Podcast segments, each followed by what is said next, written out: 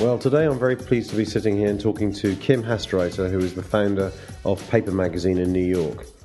After moving to New York in the 1970s, Kim then went on to found Paper Magazine in 1984. It's become New York's independent magazine that covers and discovers cultural movements, and Paper focuses on fashion, design, pop culture, nightlife, art, and film.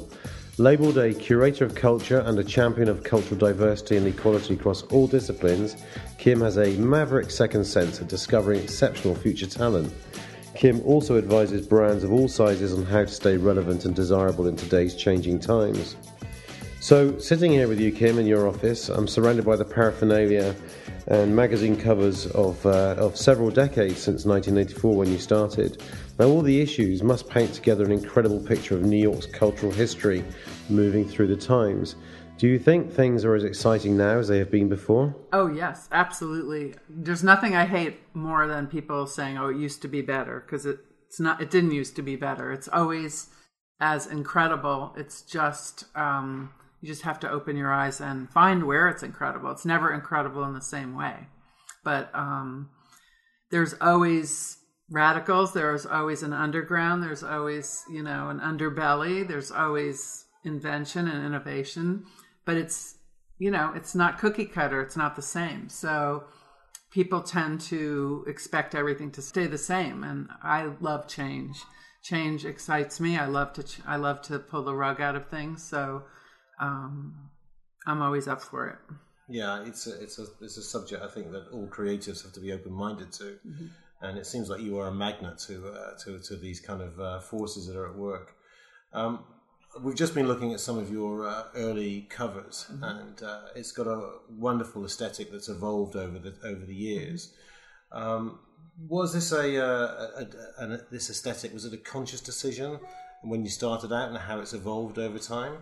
Well, it's funny because um, we've always been poor, so every everything we've ever done has always been attached to being poor in a way. Because so every decision, being poor, always made you become more inventive and um, dictated your format, dictated your creative direction, dictated your printing, dictated um, everything. So when you have no money, you know, we started out, we didn't have money to print more than 16 pages. Um, we each put in a thousand dollars, I think, and there were four of us who started it. And um, we thought a 16 page magazine is so wimpy that we thought maybe let's make it into a poster so that instead of cutting it, it would be this giant fold out poster and be more interesting. Of course, we didn't have money to print color, so we made it super graphic black and white and um, so everything was always dictated our formats were always dictated based on like having no money. How, what can we do to like make it amazing? And we actually um, were super early we were beta testers for apple. We were super early computer people because of lack of money. Um, my partner david is uh, like a geek, type gadget type. So he was always into early early computers and we were always uh, he always found out about stuff before, you know, we found out if we got a computer, we wouldn't have to do typesetting and it would save us all this money at the typesetter because then you could just um, make all your corrections. Because we used to started out with like typesetting and waxing things. I mean, it was very, you know, razor blades and cut and paste and yeah, I remember it well. Yeah, so and that was very costly. And then you'd go to the printers and you have to bring the pictures there, and they'd have to strip them in and so you know my partner kept saying oh there's these new things that this this new invention that where you could just go and you don't have to strip in the pictures. They have these scanners and you can scan and whatever. So we figured it out. We got our first apple. It's right over here. You could see it in my office. And um, just to save money it was always about like being able to do more with less.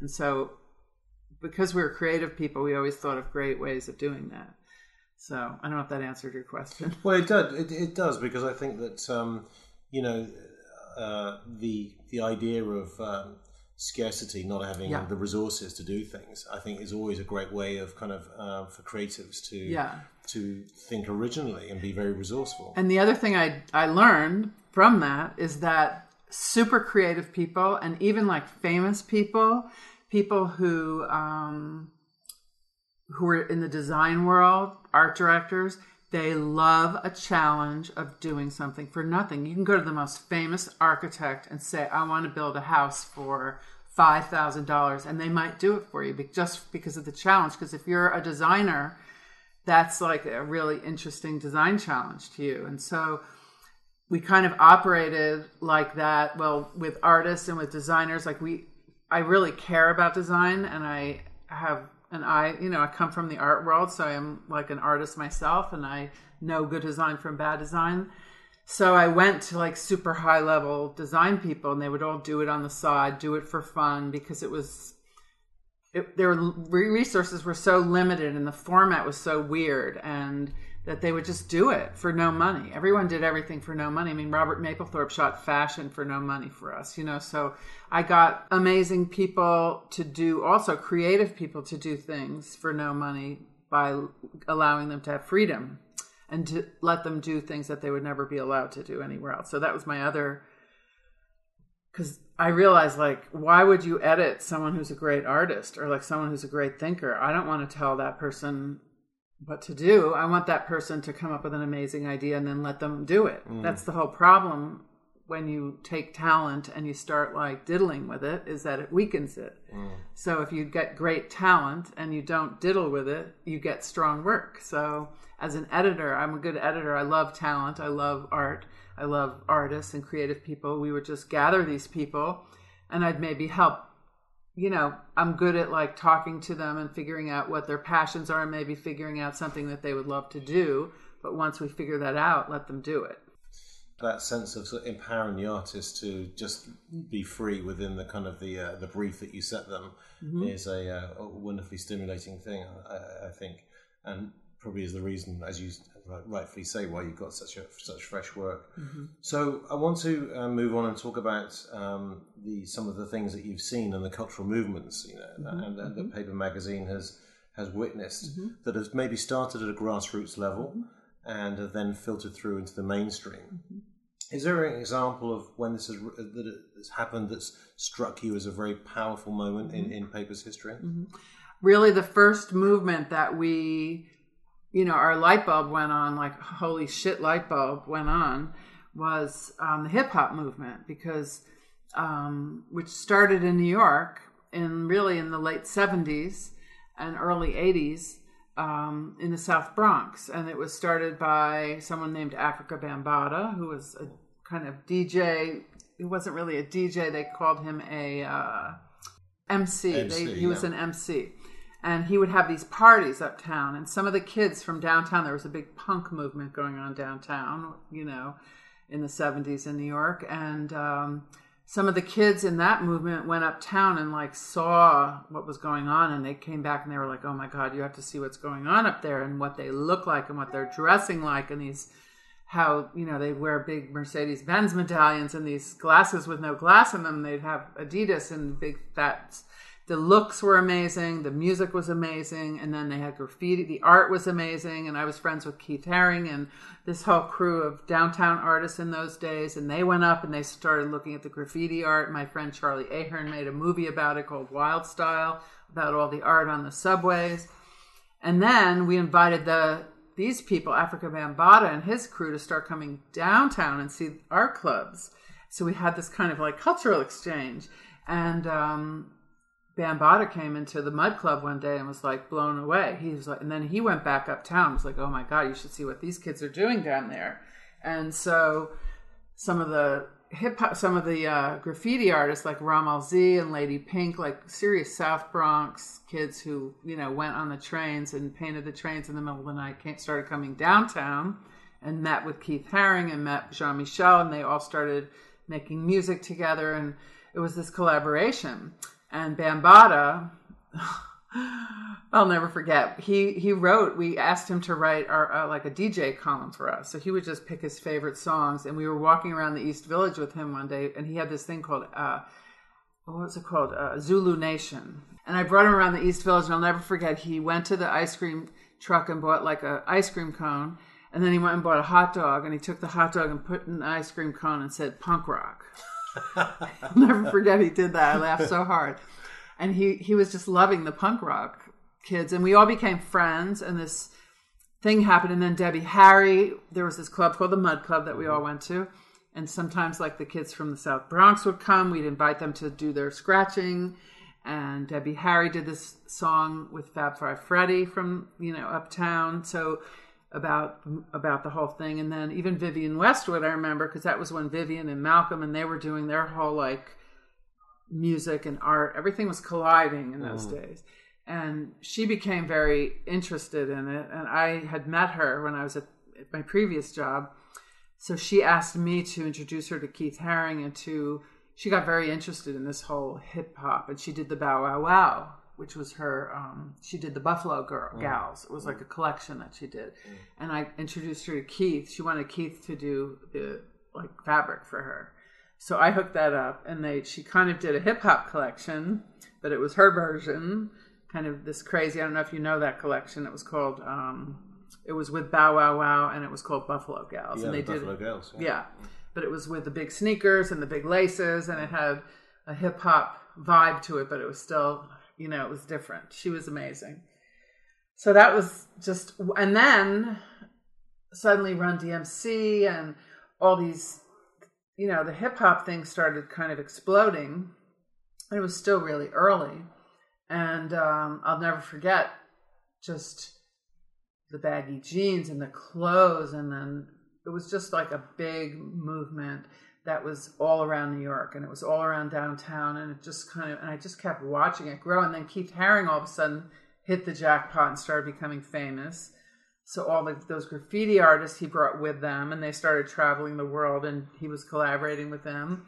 And the music kind of started getting played and then MTV started. It just all kind of snowballed and it was the beginning of hip hop, you know, and, and it really affected, you know, it affected art, it affected music, it affected style. I mean, how many pairs of like big Adidas sneakers and how many pairs of baggy jeans like sold after that? How it turned into this, you know, billion dollar thing, and we just watched it happen. And me and my partner and I, David, we were kind of like, oh my god! And I and Madonna was like involved also. Madonna was there, like dancing. There was a little Latino version of it, and she was friends with Keith before she was famous. So then she started getting really famous. So we just kind of watched this.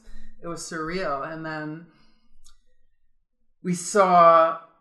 And then uh, even even in the brands like Absolut Vodka, I was hooking up he- Keith with Michel Roux, and he was like kind of supporting it, and Jean Michel and Andy Warhol was a little on the sideline. Andy wanted to get into it. He wasn't part of it, but then he finally like glommed onto it. And we were all like, oh shit. Like when he came on, we were like, that's the end of that. Because he was like kind of already over. Yeah. And, uh, but he wanted to keep, you know, he wanted to keep relevant. Mm. So he kind of hooked up with the young kids like Kenny Scharf and that, that's interesting. I mean, talking about how somebody so established would come in and then to le- legitimize kind of like a movement, which probably was. Well, he always liked the kids, Andy, and he was he was. It was kind of like you know, interview had gone through this kind of Republican stage, and I don't know, he had gotten shot, and it was just kind of like aging. And we were paper was so fresh, you know, and um, he just saw that as a way, and all the kids worshipped Andy Warhol, so it was easy for him. Yeah. So he just kind of befriended Keith and Kenny Scharf and all those kids and um, started hanging out with them. And I'll never forget Keith Haring's very first show was in a basement of a church and it was just for his friends. And I'll never forget, like, Andy walked in and we were all like, uh, it's over. this is over. So, and it was in a way, it wasn't over for them. For Keith, it was just starting because then he just went into a big gallery and got really famous. You know, all this mm. stuff happened. It became globalized, or Yeah. the beginning of the globe. But And that was like a a movement that we saw actually. Oh my God, this is like turned into and Madonna turned huge and Keith turned huge. These people that were like, it turned huge and it was like became this big economic thing, and we were like, oh my God.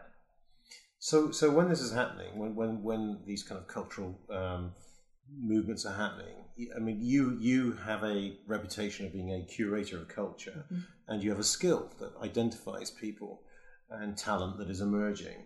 And um, what I'm interested in is is how you personally feel about identifying talent. Is it something that's instinctual? Do you just kind of see it and Truffle you, hunter. and you know it? You're a truffle hunter. I'm a pig with a good nose. yeah, I smell it.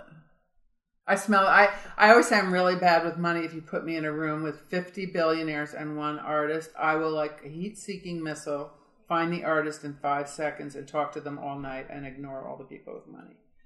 That's just how I am. I'm bad at money, but I'm good at talent. So, who's inspiring you at the moment? Oh God, there's so many people. Um, some chefs are inspired. I love like you know I'm really into like this whole crazy like food culture, food culture movement that's mm-hmm. going on. I love an artist named Tauba Auerbach. She's like my big inspiration. Who I she's my favorite artist. Who I just kind of I can't I kind of discovered her I guess, but she's I'm obsessed with her work. I think she's like a genius and she inspires me more than anything. What is it about the food movement that's uh, that's interesting? Well, you? you know, I it was just because it's cultural. It's a cultural movement. So like after hip hop, like that just we were kind of like oh my god and then you start smelling something else like like 10 years down the road we started smelling this thing in california that was going on and it was like more it was really different from the hip hop movement but it was uh, attached to like action sports it was attached to skate and surf mm. and it was in suburban rather than urban it was attached to white suburban people as opposed to black urban people um, but it was kind of in Orange County, and we were tipped off because there was like art coming out of it and music and design, a lot of design coming out of it, and these interesting companies that were. Um, there was this thing called ASR show, which was action. It was like a surf show, a big surf and skate show, and then there was this like underground show that opened that we heard about, and it was when um, all these people were doing things with pot leaves and it was very subversive and we love anything subversive. So we went out there to check it out because we kept hearing about it and hearing a buzz kind of like underground buzz and it was this amazing movement that was happening so we got in really early and we like started writing about it and celebrating it and you know it turned out it also turned into a huge another huge movement it was the early early skate kids turned into the Beautiful Loser School. I don't know if you know about the Beautiful Loser School of Artists, a big major school of artists that are now in the major museums that, you know, spawned Banksy many years mm. later, but spawned. It was almost like connected to the hip hop. It was a there was a thread, not to the hip hop, but to the graffiti. But it was young, young, young, and it was Southern California and San Francisco Barry McGee, Philip, Chris Johanson, uh, Margaret Kilgallen. I don't know if you know any of these names, but they're major artists. I have a lot of their work. Espo, this is Chris Johanson. I mean, a lot of the skateboards are from those people. But that was a movement we got super involved with that was as big as hip hop. And it really also had its own style, it had its own music, it had its own, and it was sport oriented instead of, like, I guess, music oriented so that was like in the 90s and then then the next movement we were really super involved with was really like the digital movement. Because in early 90s we were also on um, doing bulletin boards. We were involved with the you know about the well? Yeah yeah so we were involved super interested in digital kind of like uh, content and there was a community called the Well that was like the first radical community on the internet that was based in Northern California. And we used to lurk there, but then a, a little, it was very, very, it was like older and kind of hippies or yippies, like real radical older people who started it. They were the people, first people to be use the internet for like communication rather than for the government they kind of like hijacked the American internet and they were the like almost the founders of I know the founder of the internet isn't from London but it's from England but sure. they were kind of like these really important people in American internet history. And they made it theirs. Yeah, and it was before any browsers or anything. It was all DOS and you know you had to type this crazy stuff in but it was it was super political, super radical, super left wing like talking about um, you know sharing things for free and doing things illegally. And so there was like a little side thing that split off from that that came to New York called Echo. It was like the New York version of the Well. Because New York was so different, it, they they got us involved in it. And so we did like all these conferences. We got really involved in that culture. And then we realized there we became we were also beta testers. I said for Apple for for Quark we were beta tester. When Quark came along, we were like, oh my god, that was like because then we could, you know, we could at the same time we're doing the magazine, but then we had to always figure out how to do more for less money. So that enabled us to go straight to film and to do our own imaging and to do our. So we learned all that just be, for economic reasons. So we were getting rid of all the costs of production by going, you know, doing everything digitally. We did it really early. So on the, you know, on the other hand, that was really my partner's expertise. He was really all into that, and um, and then all the people. We just kept thinking we have front row at all the fashion shows. We know everything that's going on. Imagine if we had our own little magazine. We could do it daily on the internet because we we have all the access to the information. We just it's another outlet. We don't even have to print it. We don't even have to pay for printing. So we started doing this, and then when um, Netscape was coming, we went to this like beta test, and we heard about it. We are like, oh my god, we could make our own website that you could show pictures on. It was when the first browser came, so we were really involved in that. And then when that happened, we decided we were going to build leave Echo and we are going to build our own website in house. And we got this crazy fucking art director Meanwhile, we had all these different art directors, all really interesting. Like after first was Lucy Sisman, who did those original posters. She's really talented. And then was Richard Pandiscio. I don't know if you know him. He's like pretty famous now. He was our second art director. And then the third art director was this crazy as a loon, but really talented woman who's super cyber named Bridget DeSocio. And she designed this amazing website for us. And we did it, we built it, we did everything in house. And we just did it ourselves. We're completely DIY. We do everything ourselves. So that's how we started that. So we started doing that. Meanwhile, we're still like doing this crazy magazine and not making any money ever. We're always completely poor. We did it in my house for like four years. And then finally, we got an office and we had to steal electricity off the street. My mother, you know, did. I mean, I had to teach my mother how to kite checks. She didn't even know what kiting a check was. I mean, it was intense. So it's interesting you say that uh, you never made any money, um, and therefore, oh, you know, never. kind of like a from a business point of view, it's uh, it's always maybe maybe been more of a love and a project, but uh, but the impact that you've made, um, as we've just been hearing, we made from, other people a lot of money. Well, that and uh, you've exposed a lot of people to kind of uh, you know the wider world and, and made successes of them and facilitated that.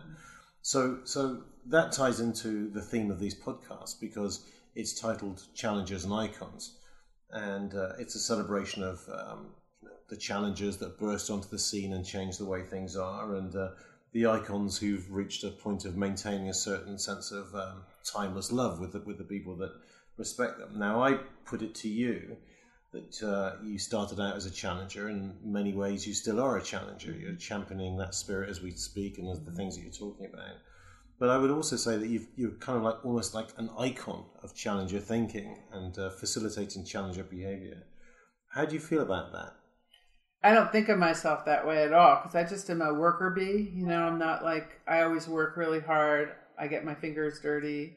So we're like in it, we're in the weeds. So I don't ever.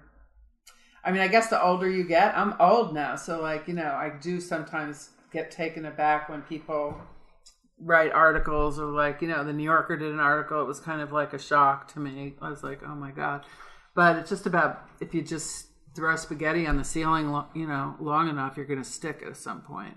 So that's you know you just keep doing what you do. And uh, i'm stubborn and tenacious and we also like believe so strongly in what we do we will never stop. So if you really have that tenacity eventually people are going to notice. And like amazing thing that happened to us. To me the big like amazing most amazing thing in the whole world that happened to us is after all these years of like struggle and doing this and, do, following our noses doing everything intuitively we started this kind of agency because i started noticing all these companies would always come to us for help because they couldn't didn't know how to talk to people in the right way in the right language people that they wanted to you know fall in love with their products or their brands and so i would always in the old days i would always say well buy 16 pages and i'll tell you how to do it you know so they would buy all these pages and uh, that's in a sense, I was doing marketing my whole life in the magazine for my for my advertisers. But then something shifted with the internet when that whole you know everything started to shift, and I saw that brands didn't really want to only buy pages anymore. So brands started coming to me and asking me to do stuff for them. And we started this agency just because brands were asking us and they didn't want to buy pages, so I had to charge them. So we said, well, let's just start another division and we'll just charge people.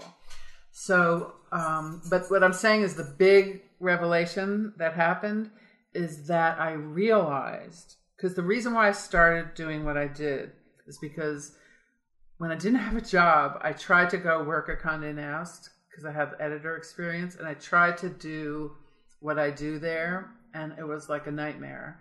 It was I had these amazing ideas, and then they would take my ideas, and then they would like silo all these different parts of it and give them away. Have this person do that, and then spend like a gillion dollars doing it, and the result would be unrecognizable and shit. And I took my name off it. I was horrified. I was upset because I had these great ideas, but and I was like, well, I could do this for like a hundred dollars. Give me a hundred dollars, and I'll do it myself, and it would be amazing. But instead, they have this and it was corporate America. It was really the time of in the 90s, early 90s, late 80s when all my peers, or it was like I'm anti-corporate. I don't believe in corporate. How you do how cor- creative. I think corporate culture kills creativity. So I I learned that when I went to try and work at Condé Nast, and then I was like, I will never work for one of these companies. I don't care if I'm poor, but I will. Ne- you can never do something great in a, when it's structured like this. And my peers were all finding the same thing out in a way. Maybe it was just our headset or we were children of the 60s or whatever reason. But, you know, my friends who were musicians were starting record labels, and my friends who were in film were doing like indie film. But indie was kind of the word of my generation. We were indie. We we invented the indie. We were one. There weren't a million magazines. We were like one of the first indie magazine my friend started um, what was the name of the record i'm trying to think of the you know jim jarmusch is my friend and like uh, what was the record label in seattle? I forget that. I used to know those people that started that first indie record label. And it was just indie. We were all doing indie and we were doing indie mag because none of us wanted to ever have a job in one of those companies. So that was my but my i keep going back to this revelation i've had lately is that in this new paradigm of the 21st century, what happened because of the internet is that that that corporate culture doesn't work anymore. For the corporations, it doesn't work anymore because everything's gotten small and everything in a way has become India maverick and small because the internet made everything small. It made all these small communities and you know the authenticity thing that you're sick of hearing about. But so and when I started looking, I was like, oh my God, you should just do it how we're doing it. But they don't know how to do it. Like if you you could save so much money because the big companies are all overspending because they have all the silos and they have all the process. It's like a giant monster, and they can't be nimble. They can't talk like humans. They can't use the internet. They can't use social media because they don't know how to do it because they need like five weeks to vet one tweet from lawyers. You know, so everything that I always was now is what is going to solve big giant companies' problems. And that's to me like the most shocking revelation when I realized that like oh my god, they have to become like us.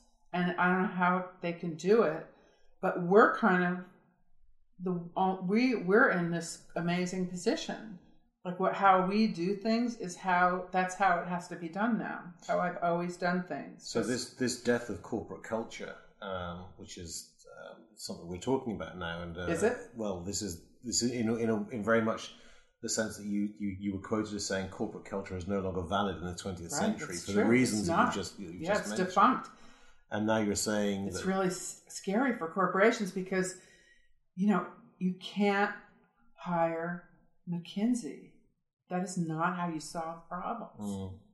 you can't do that in the 21st century So your advice to these multinationals is to be to pretend like you're poor just like spend no money and Mm. just do everything with ideas it's one thing which frustrates me, which is, and it's something I call the great corporate innovation swindle. That I see all this money being spent on so-called innovation projects, and the output is is is zero compared to the money that's being spent. And So the uh, only way I think corporate corporations can survive, like huge corporations, is if you have a really maverick leader, or like what I call a benevolent dictator, someone like a person, a human who's going to be like a dictator, mm, a maverick genius leader, because it like a consensus or like um, groupthink, it's not going to cut it. It doesn't cut it. well, maybe there's hope with the uh, with the cultures that, that, you're seeing kind of coming up from the grassroots at the moment. Maybe these are going to be the CEOs of the Yeah. future. Well, it's certainly going to be different. Yeah, so I, I'm sure it's going to all be solved in like 20 years because it's going to all be these kids, of course. They're not going to do it the old way. But it's just right now we're caught in that middle stage where I think if you these companies have they're uh, they're like fighting for their lives some of these companies in every industry. It's in every industry in publishing industry, they're fighting for their lives. And you know, like everything I've done and published, all of a sudden my paradigm's like working because we figured out because we're really quick to change. We love to change. We throw everything out the window, but it's really hard to change a really big, like, you know, concrete structure that's been in place for a hundred years. How do you change that? It's a big, tough challenge. I mean, I feel sorry for them. I don't know how.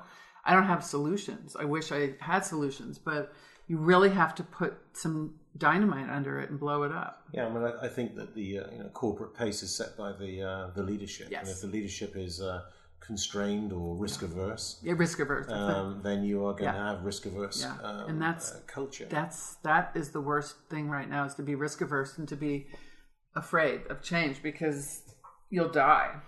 So, so talking about fear and failure, and and and uh, which is a theme uh, that's embedded within these these, these interviews.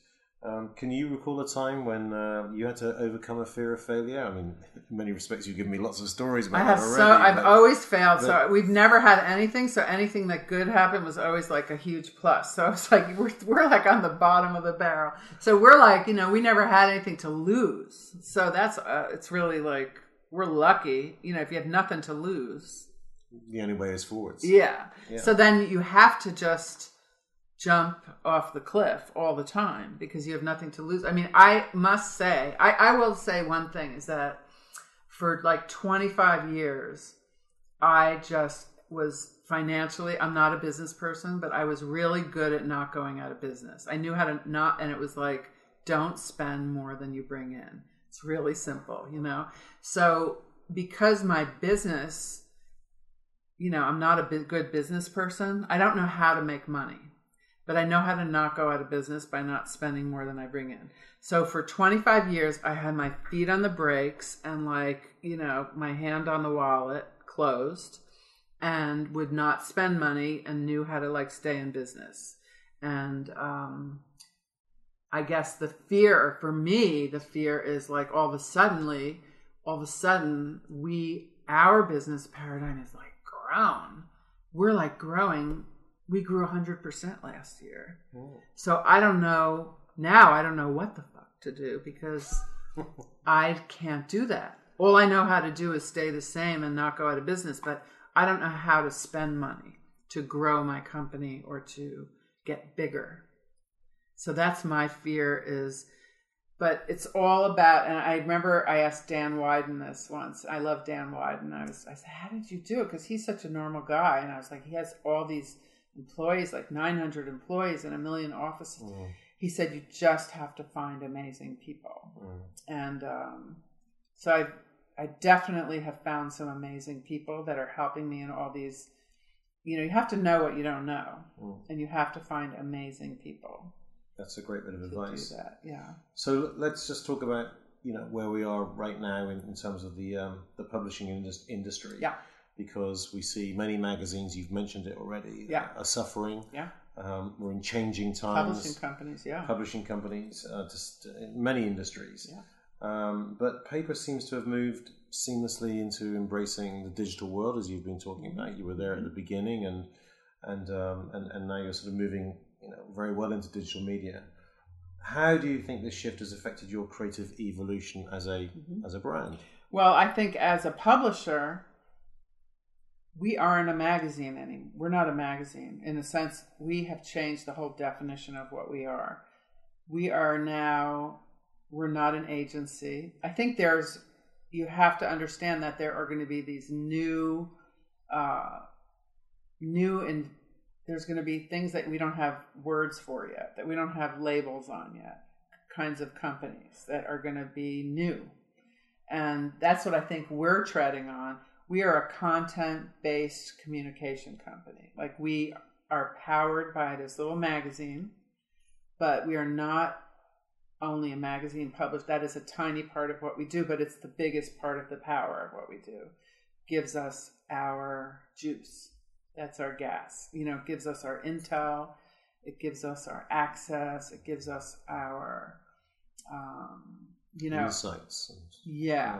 And we have like this amazing community that we've built over 30 years of creative talent. And it's really interesting one, our particular one. There's other publishing, there's other people who are doing similar things, but our demographic is a is a unique one in that it's not only one age. It doesn't age out. Like you can um we have 50 year olds, but we have like the 17 year olds. It's kind of like it's a psychographic. Our our people are culture vultures who are like you know rabidly.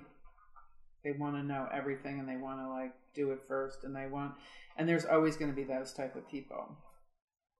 Um, so that's this community, and because we were um, kind of always very early on in these movements, we have a lot of respect from like we never sold out, we never like we usually get it right, so we have a lot of trust in the different and we're not just a fashion magazine or just a music magazine so it's kind of our strength also our weakness like we've never been able to be put in a peg. It's not one demographic it's not it's much easier if you're a fashion magazine for 18 year olds you know what i mean? Then you get ads and you know what you're doing but we're like it's more of a psychographic of what we are. So it's a little bit more abstract but it's a very i always said it's a very important person because these people in our community are the people that make brands. They make brands that's the insurance policy for brands 15 years out. And they're the ones if if I always knew my, when I told Absolut this, I said, if my friends love Absolut vodka, in 10 years they're going to love it in Iowa. I promise. And it's true because our people are the ones that start everything. So it's kind of like insurance policy. And always throughout the years, agencies never understood that concept, but CMOs always understand it. So we would always end up going to the brands. And there's always a visionary in every brand that understands that I said, think of us like CEO magazine. Our page rates are expensive, and CEO magazine doesn't have a huge circulation. But I'll bet you want to get to those people if you have a Jaguar car or something, you know. Um, well, our readers are like CEO magazine. It's just a different type of person that a brand should want to get to. Kim, this has been a, a fascinating um, interview, and, and uh, It's the tip of the iceberg. it's the tip of the iceberg. We could talk for hours, and uh, in many respects, um, as a designer, when I, I I left art school in 1984, and I've sort of progressed in the last you know years in between. Um, listening to you tell your stories has been almost like a reflection of a lot of the things that I could see happening from where I was in London and experiencing one way or the other. It's been a fascinating. Um, conversation and uh, I just want to say thank you very much very Thank inspirational you. Thank you. and uh, I think I'm, I'm looking forward to seeing all these uh, maverick leaders kind of uh, take their place in uh, in the world of, of brands and corporate culture and making it a far more exciting place to be. Thank you very much. Appreciate your coming. Welcome to New York.